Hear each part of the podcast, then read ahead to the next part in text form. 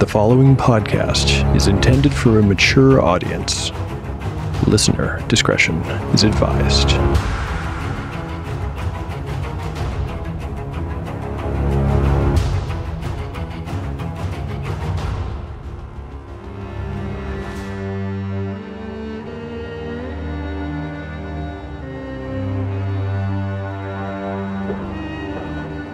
Welcome back to Tale of the Manticore. Like the creature from which it takes its name, Tale of the Manticore is a mashup, a crossbreeding between two different species of storytelling. Here you will find the unpredictability of old school paper and dice games with the storycraft of a dark fantasy novel. No character is sacred, and no character will be spared. If the dice decide, their fate is at hand. The dice determine all. According to lore, the tail of a manticore is barbed with cruel iron spikes. There will be much pain in the days ahead.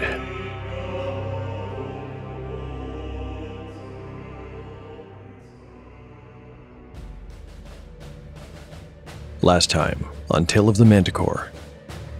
In Chapter 75, the party passes through the rest of the shrine and enters the necropolis of the Agogen. Harl knows a way to reach the mountaintop ruins and to finally complete their quest, one way or another.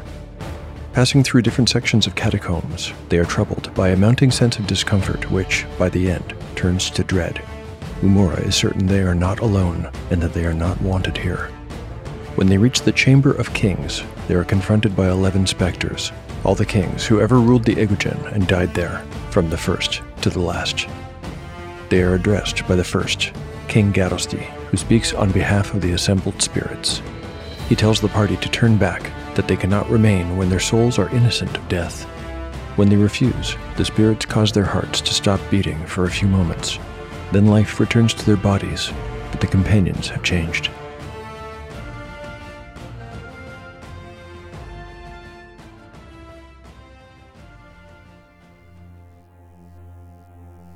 Chapter 76, Part 1, Day 100, Early Evening.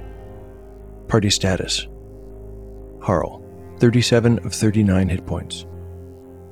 Gyrios, 34 of 41. Umura, 21 of 28. Daz, 14 of 17. Spells available.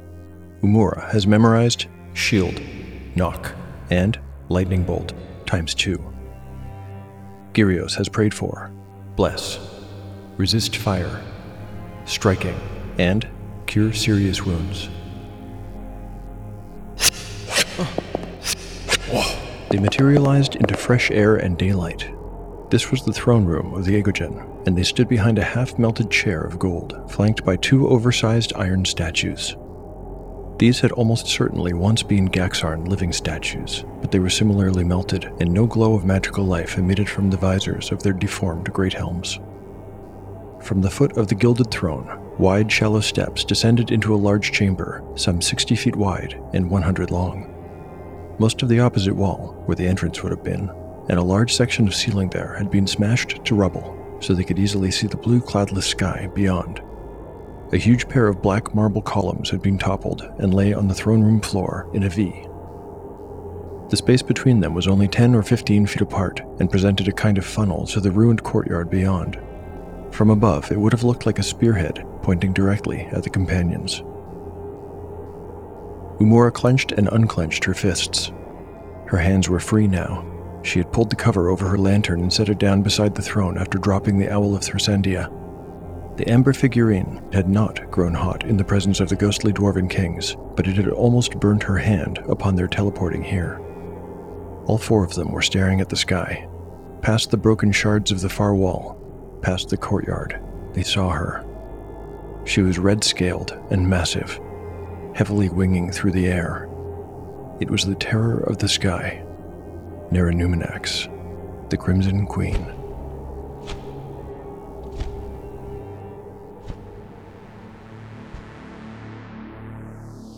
There is a lot to talk about before we can continue. I'll try to keep it as brief as possible. First, let's deal with what happened before they arrived at this spot, which will be the scene of their ultimate victory or failure. I'm talking about their encounter with the spirits of the Egogenite kings. Technically, that was a TPK, but the party was never in any danger. I know some of you will have wondered about that. No, with the dragon just ahead, that was just, well, flavor doesn't quite seem to cover it, so let's call it storycraft. All Solemns must go through that same ritual of death and resurrection as part of their initiation, by the way. But, well, that's not relevant now, I suppose. What is relevant is that the experience changed each of the PCs. Gyrios found closure, along with new wisdom and power. Harl has been released from guilt that was slowly consuming him. Umura has made a decision that terrifies her, yet also emboldens her. Perhaps we will find out what it is. Perhaps not. We can assume that Daz has also had his moment of epiphany as well, but since he is an NPC, we will never know what he experienced. After their rebirth, the companions left the room of the ancient kings and took the single exit. It led to a chamber just like the one at the entrance of the necropolis, a small square room with a grinning skull disk of stone on the wall. Harl knew it would bring them here. He had known the whole time. Before touching it, they made a plan. If the dragon was not there, they would find the most advantageous place to make a stand and wait. But if it was, there were certain things that needed to be done right away. Now, partially sheltered from view under what's left of the ruined throne room ceiling, the PCs realize they don't have much time, but if they act quickly, they might be able to gain an edge in the upcoming fight. First, Gyrios and Umura bow their heads while the cleric blesses them both. Harl and Daz have already gotten Gruenmog's blessing, and I'm ruling that bless effects do not stack. Next, Gyrios casts Resist Fire on himself this gives him immunity to normal fire, in addition to a plus 2 bonus on saves versus magical fire. Also, all fire based damage is reduced by 1 point per die. Finally, he casts Smiting on himself, which grants an extra d6 to his damage rolls. Umura casts her spell of Shield, improving her armor class to a very respectable 3 once the Ring of Protection is considered. With all stat bonuses and magical effects taken into account, each of the companions will receive the following in melee Umura, plus 1 to hit and damage, Gyrios, plus 3 to hit and damage, and an extra d6 of damage with a chance of exploding dice. Harl, plus 3 to hit and damage, Daz, plus 2 to hit and damage. Since there is no time to make an elaborate tactical plan, Harl quickly surveys the surroundings and sends everyone to a different location. Umura and Daz will go left and right, exiting the throne room and concealing themselves around the corner until it is time to act. Gyrios is to go along with Umura, and then, when it is safe to do so, keep going. They need to stay apart from each other so the dragon cannot catch more than one of them with its breath weapon.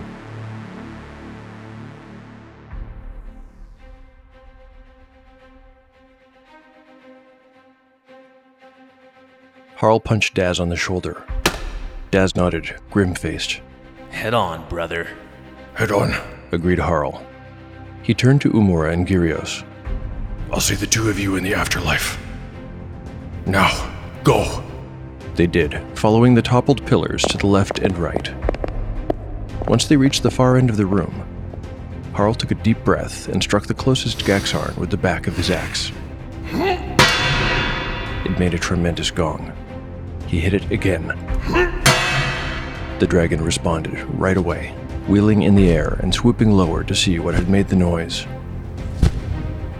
Dragons have long, long memories, and although Nerenuminax did not recognize the young dwarven face, she did recognize the distinct plate and mail armor he wore.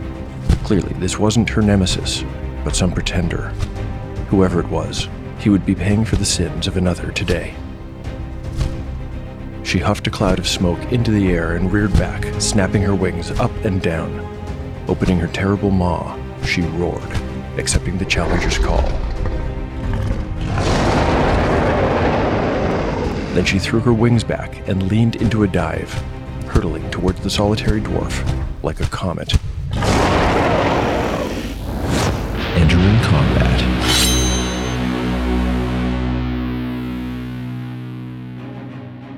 Just how deadly is a dragon in BX Dungeons and Dragons?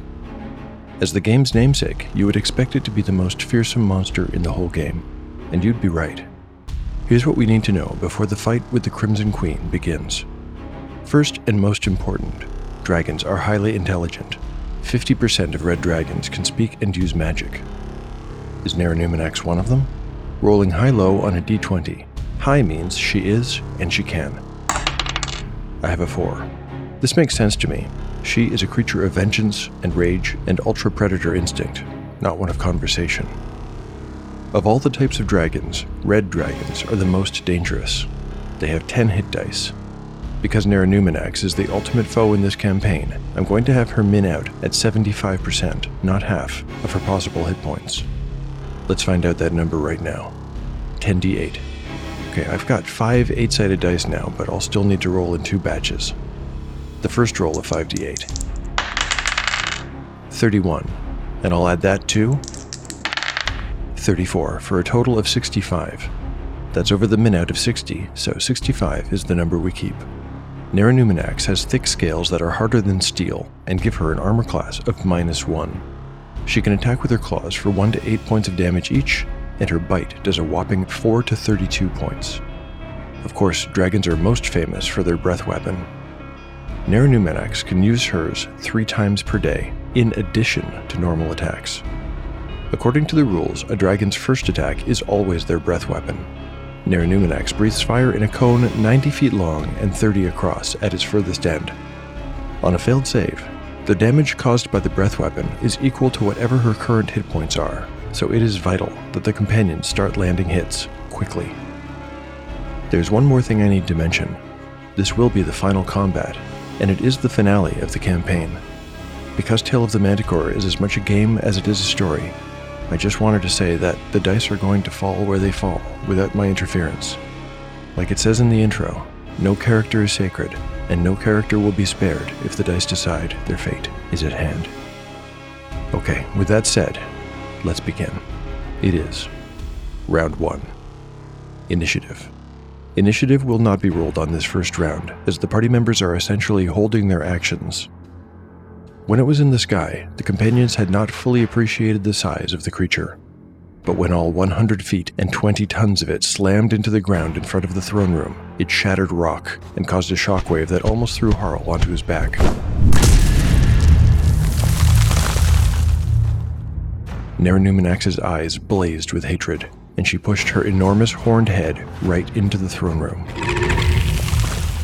Saliva hissed and turned to vapor as she gathered up a bonfire in her belly, and then, canting her head to one side, unhinged her jaw before blasting out an inferno.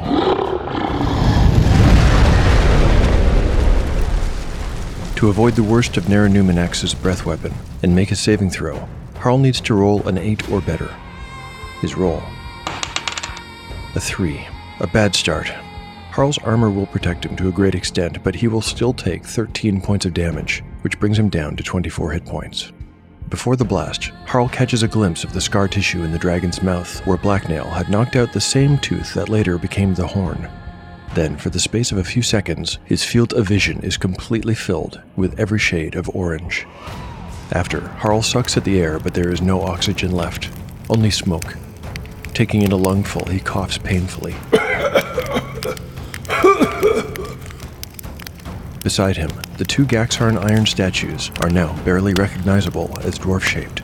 Harl can smell melted metal and burnt hair under the smoke. When the wind has cleared away some of the smoke, Naranuminax is shocked to see the dwarf not only still on his feet, but charging her. But she has the initiative and can take her three normal attacks before he can swing his axe. Rolling. I have a 14, and a 19 for Claw Claw, and a 5 for Bite. Those two claw attacks both hit. Harl takes an additional 8 damage from those two claws. He is now at 16 hit points, less than half of what he started with. Now it's the party's turn to act. If they can't land some hits, their plan to make the dragon waste a breath attack on Harl will have been for nothing. Harl chops down with his axe. He needs a 15 to hit, a 7. He does hit, but he might as well have attacked the wall. His crescent blade bounces harmlessly off the dragon's scales. Gyrios is trying to get behind the dragon, As he moves quickly, he quaffs the potion of growth. With every step he takes, he grows a foot taller until he is positioned behind her right wing and standing 12 feet tall. Umura knows that a good offense is the best defense and immediately casts Lightning Bolt. Nerenuminax needs a 10 to save against this spell. She's rolled an 11. This fight is going really badly. It will still take. Okay, I've rolled 24, so half is 12. Nerenuminax is still in very good shape, with 53 hit points remaining. On the other side of the dragon, Daz peeks around the corner, aiming his crossbow, and fires. He needs a 14 to hit. An 11 is a miss. That was a really bad first round. If the party can win this next initiative, they might have a chance to turn things around. It's round two. Nerenuminax now understands that she has been ambushed, but she has pushed herself into the throne room up to her shoulders. She roars in anger, and knowing that backing out of the room will take too much time, she slams her head against the ceiling in an attempt to break free of the trap. Initiative Nerenuminax. A 4. The ceiling cracks. The party.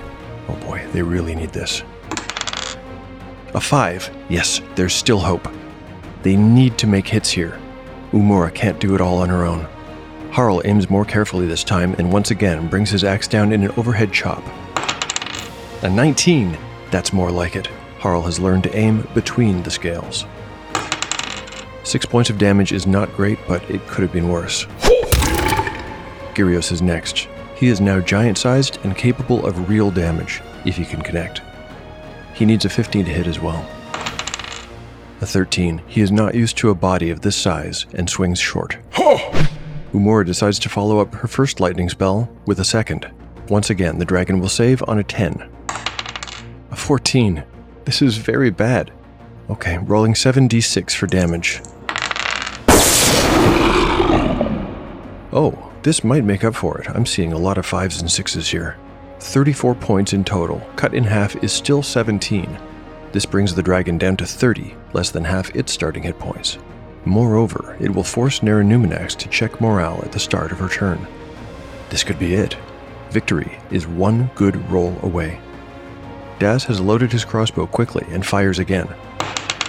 He's got a 5. Ah, he loaded so quickly he didn't even have time to aim. This time the quarrel doesn't even strike the target. Curse it! Nerenuminax now smashes the rest of the way through the ceiling, using the top of her horned head to break the flat stone like a pane of glass. Heavy chunks shower down around Harl, nearly missing him as the dragon leaps into the air and takes flight. The BX rules say that after the first round, a dragon will use its breath weapon 50% of the time. When used, the special attack is made in addition to normal attacks. Therefore, I'm going to count the breath weapon as a free action. So, does she use it as she lifts up into the sky? She's too smart to waste it on Harl again, but once airborne, she'll clearly see that she's surrounded by another dwarf, a human woman, and what appears to be an armored giant. Rolling high low on a d20. High means she will breathe again. A 9. She's concerned at this moment only with getting clear. Now for the roll that could mean victory for the companions. Nerenuminax has a morale of 10. Rolling 2d6. I've got a 7. She isn't going anywhere. Not this time. She has stewed in the indignity of her last defeat, literally for centuries. No, she's not done. In fact, she's just getting started. Round 3 Initiative Nerenuminax 2. The party 1. The dragon flies up and up, hundreds of feet, into the sky before she drops into a glide and circles wide, positioning herself for a flyover attack. But who will she target? There are three very good choices. The woman who has hurt her with lightning is the most dangerous, and, unarmored, appears the most vulnerable. But there is also the giant and another dwarf. Nerenuminax hates dwarves more than anything. I'm going to roll a d8. 1 to 4, she attacks Umura, 5 to 6 Gyrios, and 7 to 8 Daz. A 3, it's Umura. Nerenuminax flies right at her, unleashing a thick jet of flames that draws a line through the ruins and right on top of the sorceress, who dives behind a broken stump of pillar.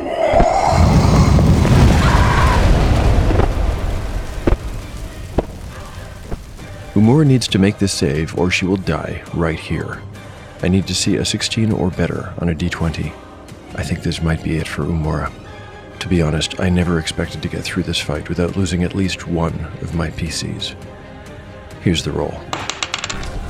Natural 20! Umura throws herself behind cover just in time.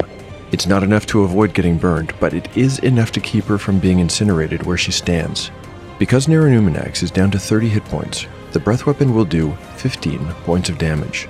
This is almost enough to kill her anyway. After the dragon has made its pass, Umura stands up on shaky legs. She is a mess. Somehow, the very stone of the pillar is on fire. Her hair and clothes have almost all been burned off, and her skin is bright red with serious burns everywhere. She has two hit points left. Daz is the only member of the party who can respond to this attack. Umura sees him standing opposite her, with a current of wind blowing his wild black hair and lifting his beard. Despite the agony, she has the brief notion that he looks just like one of the heroes in the tapestry at Dwarvar. He raises his crossbow and fires. A 14 will hit. An 11 is not good enough. Damnation! Nobody else has a missile weapon, so the round ends here. Round 4. Did I mention before that the deadliest thing about a dragon is its intelligence? When no third lightning bolt, when in fact no spell at all follows her attack, Nerenuminax knows that the woman is no longer a threat. If this human had anything left to attack with, he would have done so. It would be a waste of her last breath weapon to target her again. When she circles back around for her final flyby, she intends to select a new target. But first, initiative. Nerenuminax. A 4. The party. A 2. Once again, the dragon will attack first. I'll give a 50% chance for her to attack either Gyrios or Daz. Using that same d8, 1 to 4 will be Gyrios. A 5. It's Daz. Daz only has 14 hit points. Now, even if you're not great at math, I bet you know what has to happen here. Even if Daz makes his save, he still dies. Nerenuminax drops into a flapping hover over the Thangarian and blasts Hellfire directly onto his head.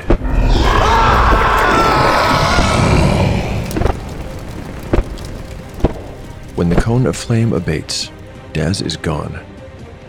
Nobody can counter the dragon, so we proceed to Round 5. Initiative Nerenuminax. A 1. The party.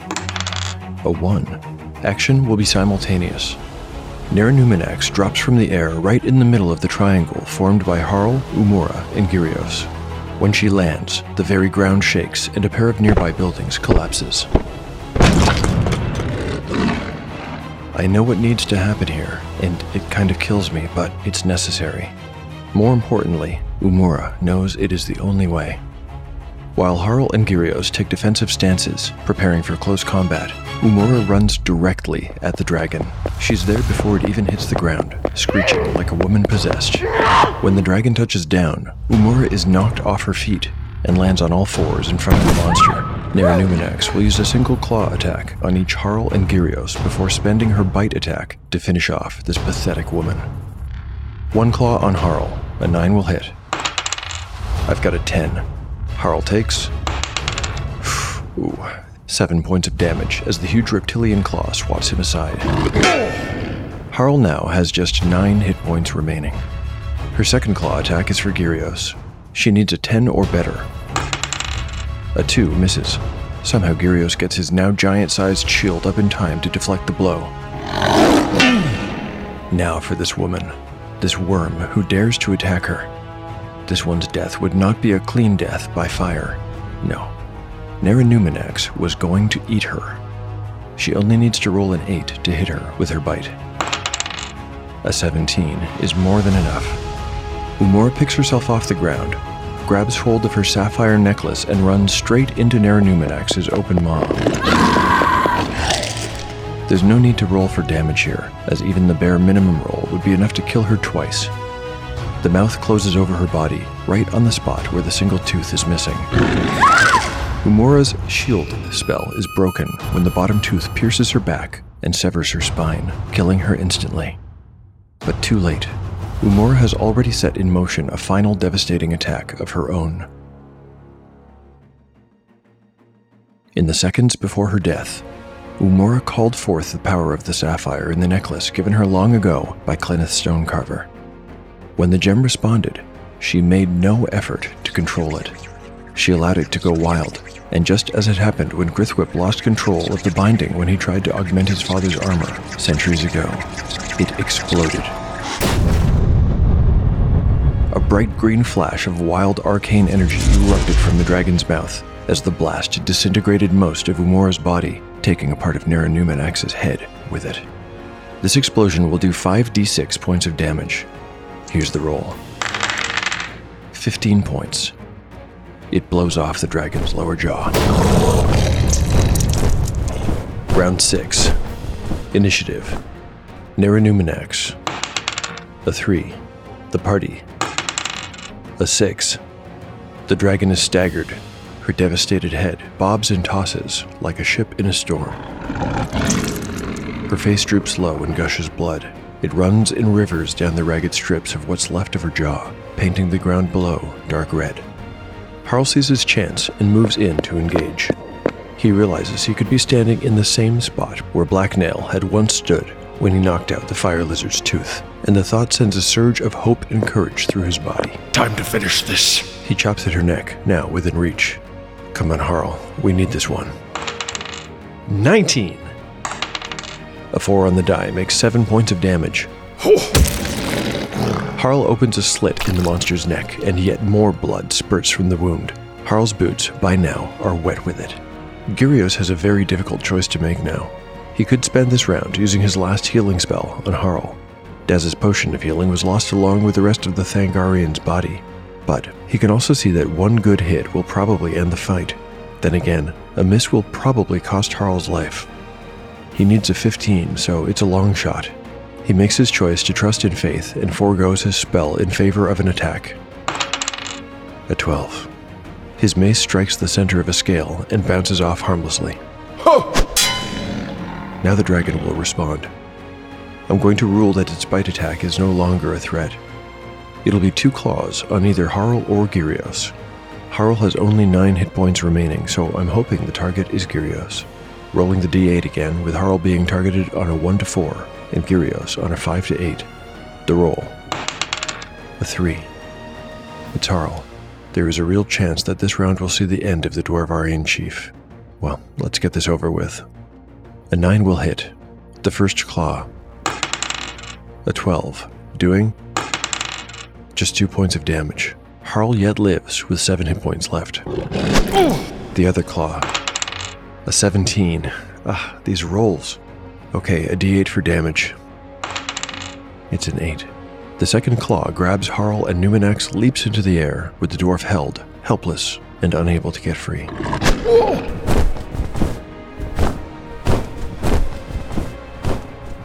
When she flies clear of the mountain, she lets go, and Harl plummets thousands of feet into the mist below, never to be seen again. Now she circles back and faces the lone armored giant. Will she stay and finish it? Rolling morale one last time. A three. Oh, she's staying. I think she knows she's already dead and hopes to make this last kill before she bleeds out.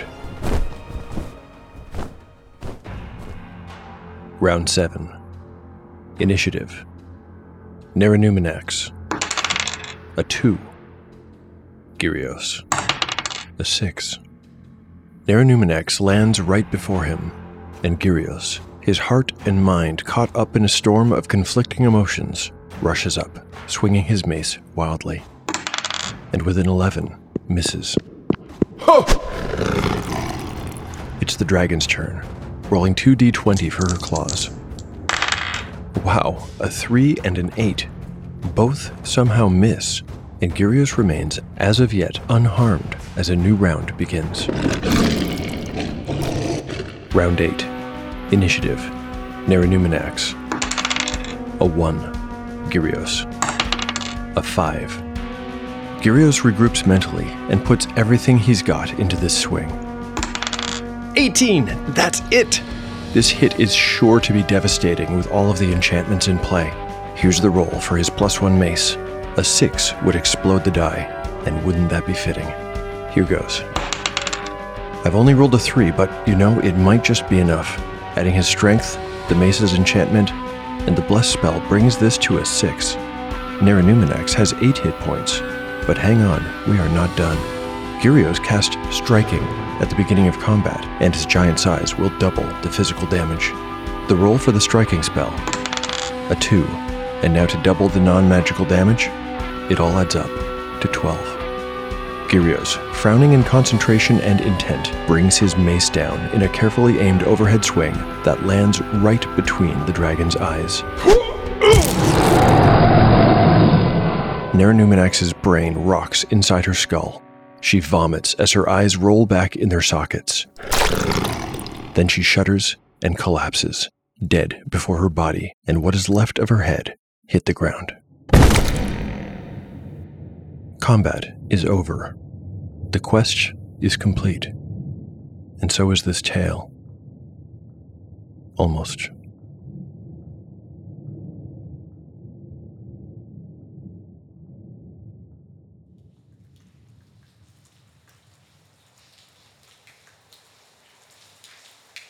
Epilogue The bells clanged and jangled, reverberating through the single tower of the Church of the First Light, while the autumn rains fell over the Westmire district of Camertine's capital city of Silmoral. It was early in the afternoon. A cloudy gray sky was visible through a large window, which was filled not with stained glass, but iron bars that had been worked into the outline of the sun. It served both as protection and decoration for the little church that was rumored to have been paid for with dwarven silver some 15 years ago. Although the rain was cold, inside the church was warm. The prior always kept a fire burning in the hearth of his study during the colder months of the year. A slender man of middle age, he wore a neatly trimmed beard of gray and had hazel eyes that somehow seemed both kind and sad at the same time. The prior leaned back on a comfortable leather chair across from one of his students. He had just finished telling a long, long story. The pupil, named J. Arca, had been with him only four days, but he had already made quite an impression. To date, all of the church's novices had come from poor families, whereas J. Arca had been raised in the wealthy merchants' district of Upper Silmoral. This alone distinguished him, but he was also a precocious youth, and at just nine years of age had proved himself to be quick of study, very disciplined, and remarkably insightful. Is that really how it ended? Yes, that is how it ended. And the dragon never even touched you? Not even once. Mazagar is my shield, as one day he will be yours. But all the same, the experience must have left you deeply wounded. That was 20 years ago, did you say? Gyrios looked profoundly sad for a brief moment as the old hurt, never far away, resurfaced. Then he nodded as he replied, Being so young, you nonetheless have great wisdom, novice Jayaka. Twenty years is a very long time. I should think that you would yet carry those scars, though it has been so long. My heart was broken on that day, my son. Do you think that it will ever be whole again? Gyrios looked up at the wall over the fireplace mantel. His mace was mounted there, permanently attached to the wall by metal rings. Since the day atop the Cloudspur, since the defeat of Naranuminax and the loss of everything he held dear, he had lived with the curse of self doubt. He could have healed Harl. Instead, he had used his weapon. In his wrath, he had killed the worm. Had he killed Harl too? So, from that day, he vowed never to act with violence ever again. He had set the mace here in his study to remind himself, every day, that there was always a better choice. It was a symbol of his resolve to never fight again, and instead to devote his life to teaching and healing. Novice Jayarka was looking at him patiently, with an expression on his face that seemed almost parental. Mazagar's wonders never ceased. Gyrios couldn't help a brief, wistful smile. Well, hope is the sunrise.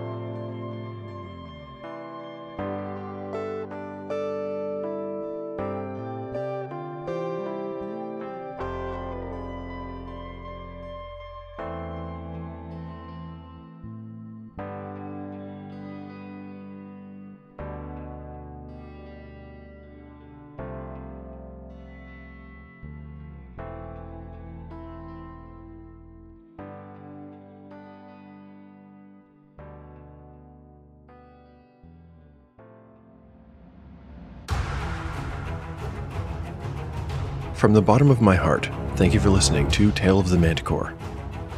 Just like Gyrios, Umura, Eridine, and Harl, we've come a long, long way from where we began. I'm so grateful to you for keeping me company on the journey. For all of your reviews, shoutouts, and comments, for anyone who ever told a friend, hey, there's this podcast you might like, I appreciate it more than I can say. Gratitude is also due to the many, many voice actors and other creative contributors who have lent their talents to the show. This episode features Jared Grimm, who has been the longest running guest actor in the show's history. Thank you, Jared, for really being there for the long haul. You can find Jared on Twitter at Crazy Drunken Elf. There is also one last newcomer to season one. Playing novice Jay Arca is Kit Williams, who closed the season on just the right note. Kit, thank you for doing such a great job. For those who wish to get in touch with me, I'm at Manticore Tale on Twitter and Tale of the Manticore Podcast on Instagram. If you prefer, you can always email me. I respond to every single email I get. Reach me at taleofthemanticore at gmail.com. Lastly, I have a blog where I post show notes and all kinds of other odds and sods related to the show. It's taleofthemanticore.blogspot.com if you'd like to take a look. The next installment of the show will be a brief combination retrospective and prospective. I'll share some thoughts on season 1 and then talk a bit about what I intend to do for season 2, which is coming up directly after, with no hiatus. Season 2 will have a few minor changes, but for the most part, I'm keeping things the same. I'm truly excited about season 2. But as for season 1, this is it. Thanks again for joining me on this game, story, and adventure where chaos rolls.